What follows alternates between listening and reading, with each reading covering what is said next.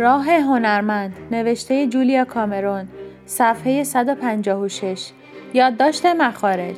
هفته آینده کشف خواهید کرد که پول خود را چگونه خرج می کنید. دفترچه کوچکی بخرید و هر ریالی را که خرج می کنید در آن بنویسید. مهم نیست که این پول صرف چه چیز می شود. حتی خریدی بسیار جزئی و ناچیز را بنویسید. هر روز بالای صفحه تاریخ آن روز و مخارج آن روز را بنویسید و در پایان روز آن را جمع بزنید. خریدها و هزینه‌ها و پرداختها شامل خار و بار، صرف غذا در رستوران، پول تاکسی، اتوبوس، اگر به یک نفر پول قرض دادید یا هر چیز دیگر بسیار دقیق باشید و همه را به طور کامل بنویسید و دربارهشان به داوری نپردازید. این تمرینی برای نظاره خیشتن است نه برای تازیانه زدن به خود. شاید بخواهید این تمرین را به مدت یک ماه یا بیشتر ادامه دهید. این تمرین نشان خواهد داد که کدام یک از هزینه هایتان برایتان بیشترین ارزش را دارند. اغلب هزینه هایمان با ارزش های راستینمان مطابقت ندارند و پولهای ما را در راه چیزهایی مصرف می‌کنیم که برایمان ارزش چندانی ندارند و در نتیجه خودمان را از چیزهایی که برایمان ارزشمندند محروم می‌کنیم. برای بسیاری از ما یادداشت داشت مخارج پیش درآمدی ضروری برای یادگیری تجمل خلاق است. تمرینی برای کشف باورهای مالی. جملات زیرا کامل کنید. یک